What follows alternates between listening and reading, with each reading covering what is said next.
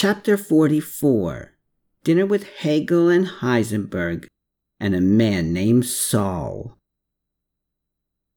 Night had descended upon Old Town Square when Klaus's Mercedes parked on the north side of it.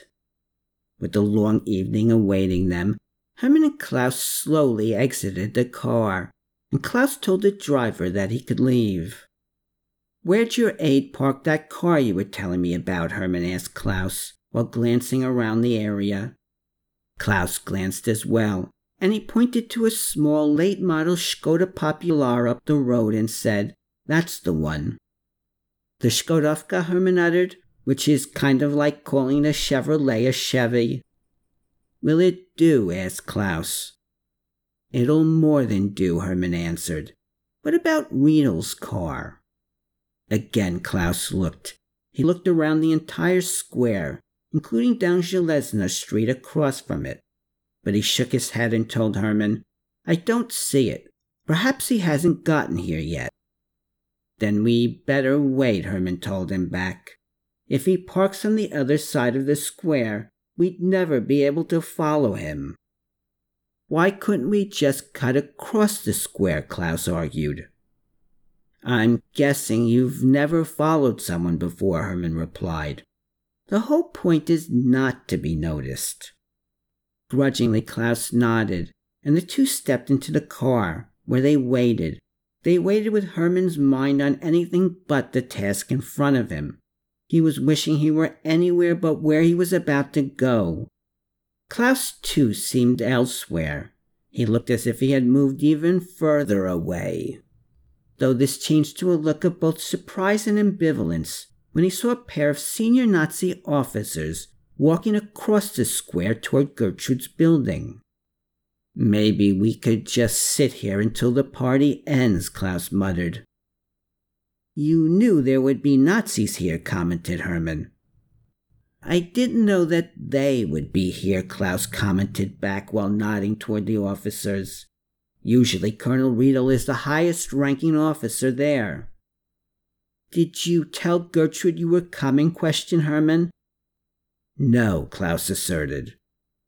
But you didn't tell her that you weren't coming either, Hermann added. Am I right? Klaus nodded, which led Hermann to ask, Do you often miss her parties? I haven't missed one yet, Klaus admitted. At least the ones I've been invited to. So she could say something, Hermann contended, and this can make Riedel suspicious, which is the last thing we want. Klaus had no reply to this, and the two returned to waiting for Colonel Riedel's Mercedes to arrive. When it finally did, it parked a short distance away on Pazhiska Street, and the two then waited for the colonel to lumber his way across the square and up Zhelezna before following him. You'll likely be very uncomfortable tonight, Klaus told Hermann as they began crossing the ancient cobblestones in the cooling air, with Klaus looking far more uncomfortable than what Hermann felt. You're not telling me anything I don't know, Hermann maintained with a shake of his head. Just keep as invisible as you can and as quiet as you can, Klaus maintained back. We'll leave at the earliest possible moment. Hermann nodded and they reached Gertrude's home. Outside there stood a large security detail, so it took a while before the two could make their way through it and enter the building. But not long after that they were at the woman's door, which Kamcha answered while smiling at Klaus. Though this faded when she noticed Hermann, she looked as if she weren't sure what to think, and she gaped at him silently, which was a state quite uncommon for her. Who, who's this? she eventually mumbled. Klaus told her and indicated that Gertrude had invited him as well. With an awkward nod, Kamcha led the two inside, and she brought them into the large and crowded living room, where a handful of well dressed women were cavorting with a dozen Nazi officers. Some of these were even more senior than the two Klaus saw crossing the square, one in particular shocked him. It shocked him so much that Hermann could tell that he was desperately trying to come up with an excuse for leaving. Hermann too felt something upon viewing the guests, but it wasn't shock. It was rage, and he felt this intensely.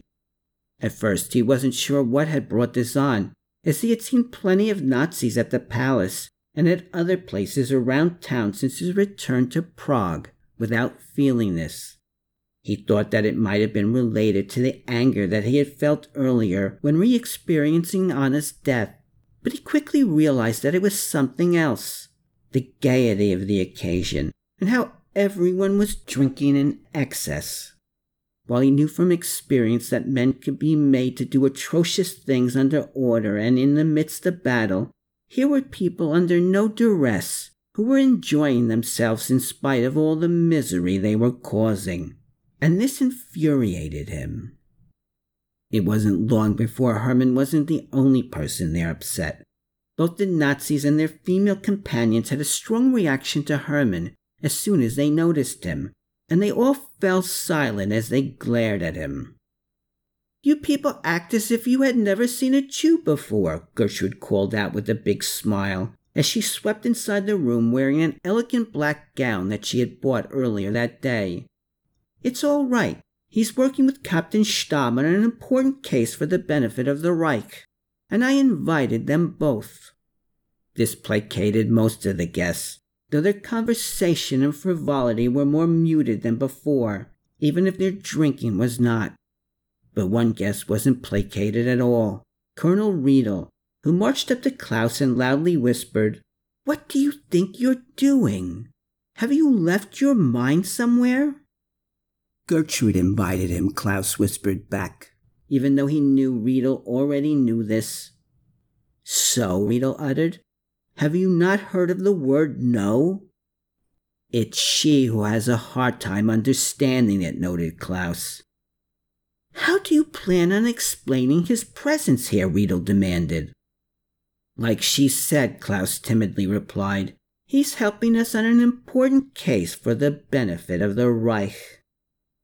Do you not see General Daluege standing just a few steps from you? The colonel quietly howled while nodding toward the man who had just become the head of what was known during the war as the Protectorate of Bohemia and Moravia. Do you really think he's going to believe such nonsense? That nonsense happens to be the truth, Klaus asserted as firmly as he could. If anyone presses me on the subject, I'll simply explain that Hermann's a collaborator and that I cannot leave his side until the services he's providing us have been completed. And if they ask you in what respect he's providing these services, Riedel added, then what will you say? Klaus thought about this. He thought about it for a few moments before saying, Maybe, maybe I'll tell them that he's helping us track down some missing Jewish property. A treasure, perhaps, one that would greatly enrich the Reich if it were found. Riedel didn't exactly reply to this, but his face did become flush, and he scurried off. I shouldn't have said that, Klaus murmured to Hermann while shaking his head once Riedel was out of earshot.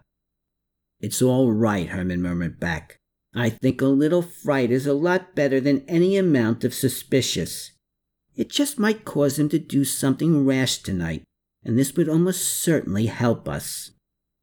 What are you two murmuring about? Gertrude asked, as she came between the men and took each of their arms. I was just now asking Hermann a question, Klaus contended, while staring at General Daluege. And what was that? Gertrude asked next. Klaus answered by uttering, I was asking him how could someone be stupid enough to invite him and me to a dinner party attended by a man who was effectively the absolute ruler of both the country and all our fates. And what did Hermann say? Gertrude then asked. He had no more of an idea than I had, Klaus answered. I'm only surprised not to see Reich Minister Frank here as well.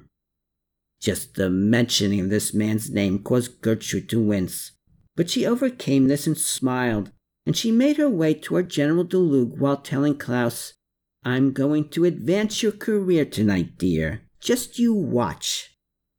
Klaus did this. He watched Gertrude stride up to the man as if they had been best friends since childhood.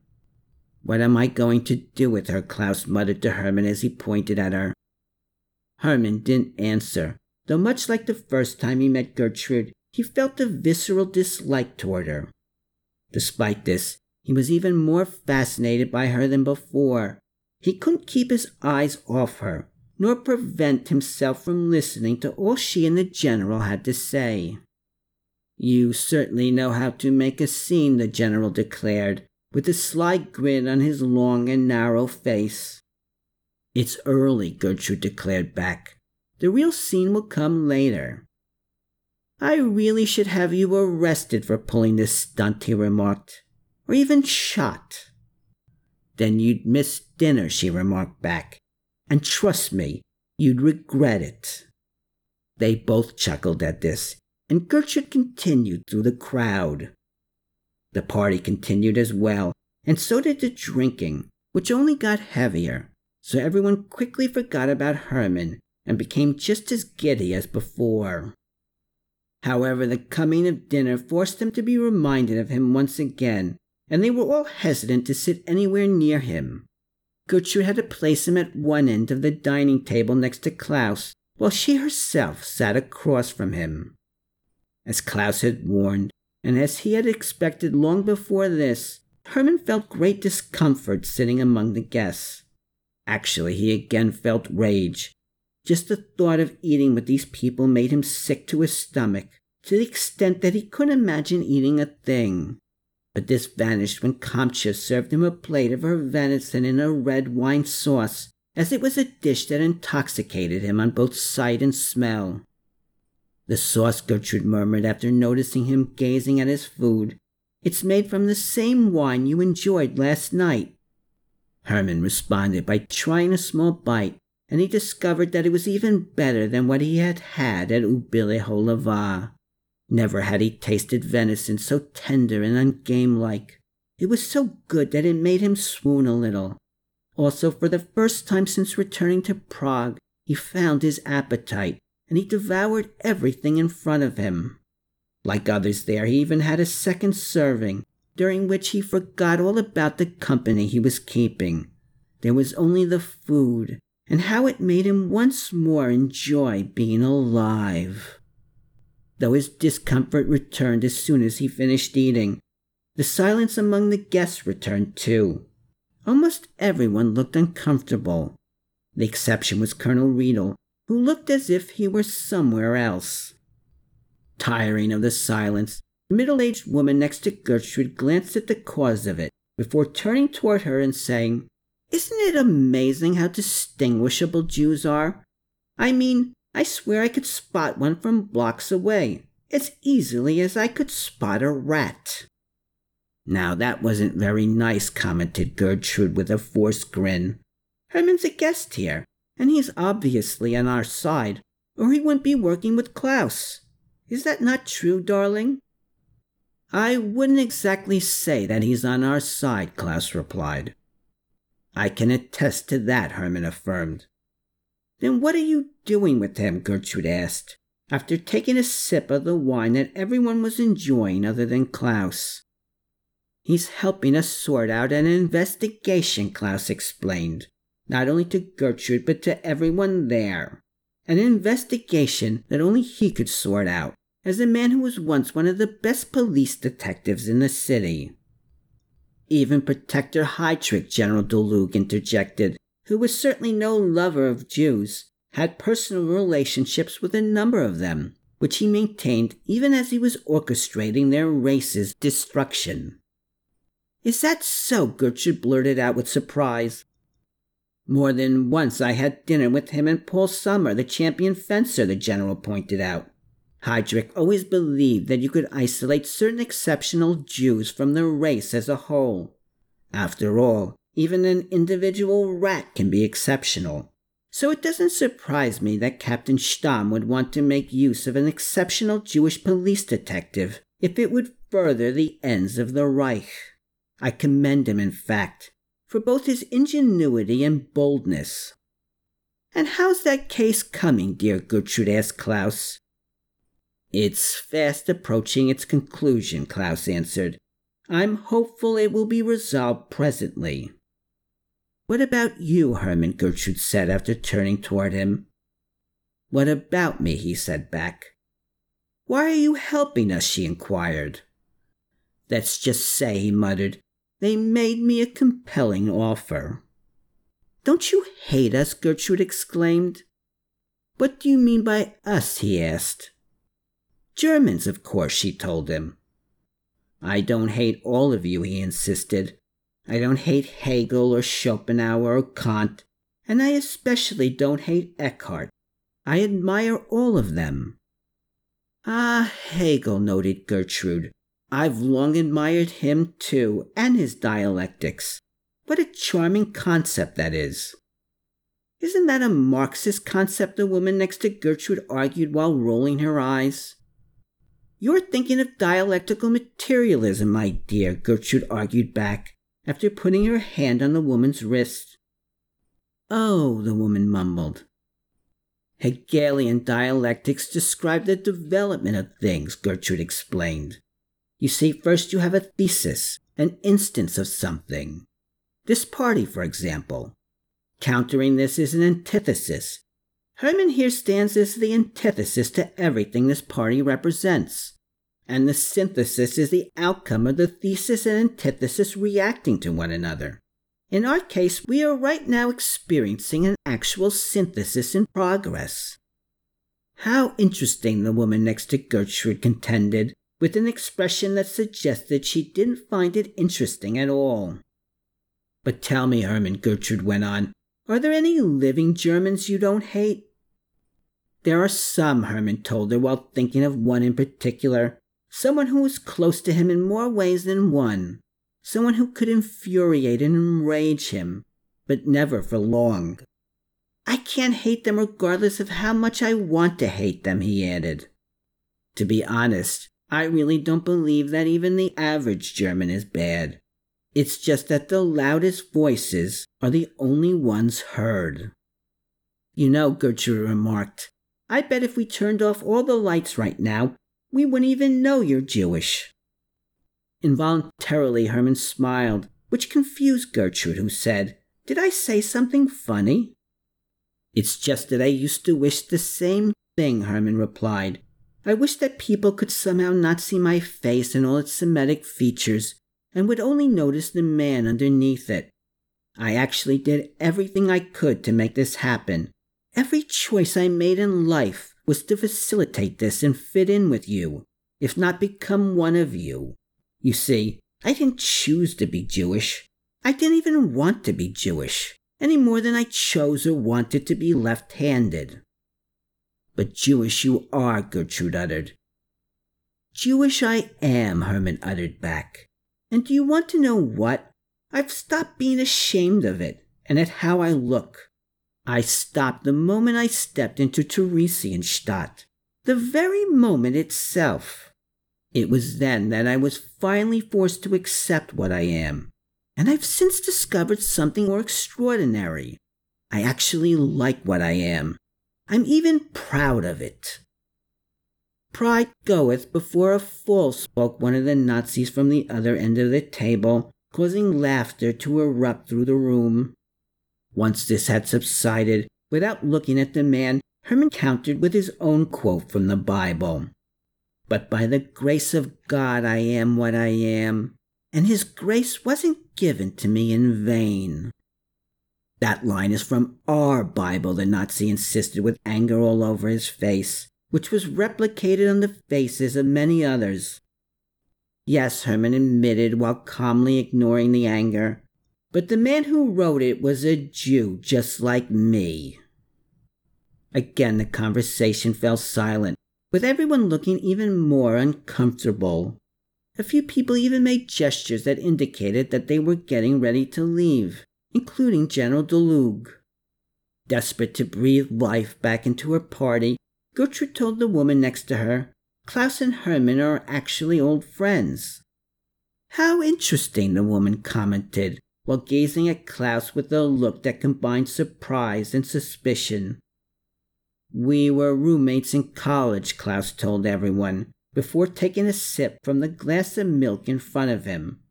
For a short time. And then you found out he was Jewish, Gertrude asserted. No, Klaus asserted back. Then what happened between you two? she cried out. It's an old story, he grumbled, one that's best forgotten. Last night, Hermann, Gertrude went on, you mentioned a wife. Where is she? She passed away, Hermann murmured. I'm sorry, Gertrude murmured back.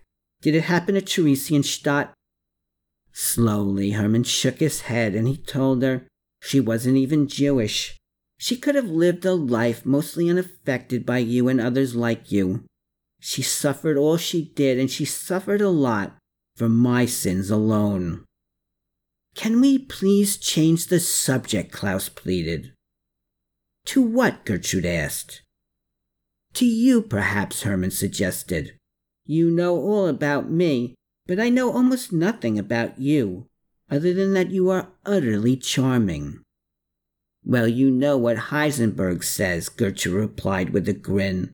The more you know about one aspect of an object, the less you can know about all its other aspects. The same applies to people, I'm afraid. Besides, I'm actually quite uninteresting. I doubt that, Hermann maintained with a shake of his head. I'm just your average brainless socialite living off my family's money, she maintained back. Hermann responded by saying, I don't know too many brainless people who can not only articulate Hegelian dialectics and Heisenberg's uncertainty principle, but also make them understandable for the average person. I picked them up from a former lover, she insisted. He was a rather boring man, as you can imagine, but he did have his usefulnesses. She's being modest, Klaus interjected and more than just a little. I have colleagues who are less knowledgeable about the war, and I can assure you that this didn't happen through osmosis. General Daluege added to this by telling everyone her role in presiding over the Protectorate's National Socialist Women's League provides her with significant access. Even I've been surprised by the things she knows. You also pick up a lot when you travel as much as I do, Gertrude added. You travel with the war going on? Hermann asked.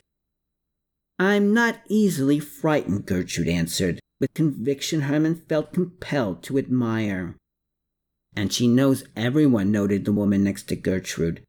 She was even on a first name basis with Protector Heydrich. Didn't you have dinner with him just before that ill fated trip of his? Hmm, Hermann muttered, while gazing at Gertrude as if a veil had just come off her face. With connections like that, I bet you could open lots of doors. This remark caused Klaus to glare at Hermann, which Hermann noticed right away, but he chose to ignore it, and he continued to gaze at Gertrude while Klaus seethed beside him. He was seething as much as he had on the day of their falling out. What dinner was this? General Daluege asked Gertrude. The dinner was actually well before his his mishap, Gertrude told the man with some defensiveness. And it wasn't a private dinner or anything of the kind. It was a state dinner in celebration of the visit of Grand Mufti Husseini. We were barely in the same room together. I think you were there, in fact. Ah, yes, he mumbled. Now I remember. The conversation's sudden turn piqued the interest of Colonel Riedel, who turned to Hermann and mentioned, Being that you were in Theresienstadt, I guess you didn't hear what happened to our dear beloved protector, who governed your nation with such a gentle hand. It actually happened right before I left for Theresienstadt, Hermann told him, with what he would only later recognize as a surprising lack of fear, which came from him not having much left to fear. I heard all about how he was killed in broad daylight, no less. On the road to Berlin, wasn't it?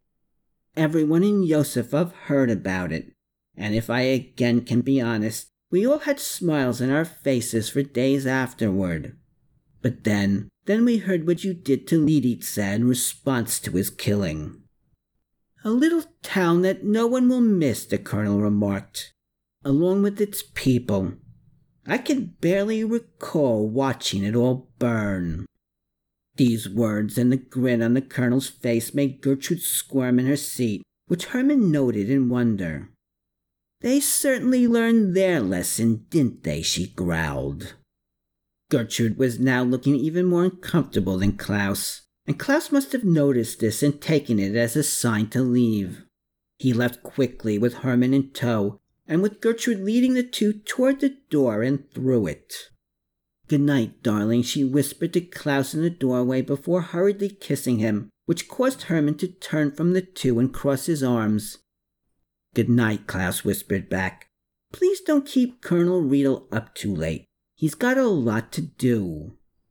He's not the only one, she replied. Quickly, Gertrude closed the door, and Klaus angrily started down the steps, followed by Hermann. Don't think I didn't catch that insinuation you made in there, Klaus snarled, while looking as if he were fighting the urge to shoot Hermann right there and then. He was shaking with rage. It wasn't an insinuation, Hermann contended. It was only an observation. It was nonsense, Klaus snapped. You must investigate a crime objectively, Hermann snapped back. I'm not accusing her of anything or even calling her a suspect. I was simply making an observation. I would suggest that you leave her out of your observations, Klaus told him as he rushed through the courtyard. That is, if you want to keep making them.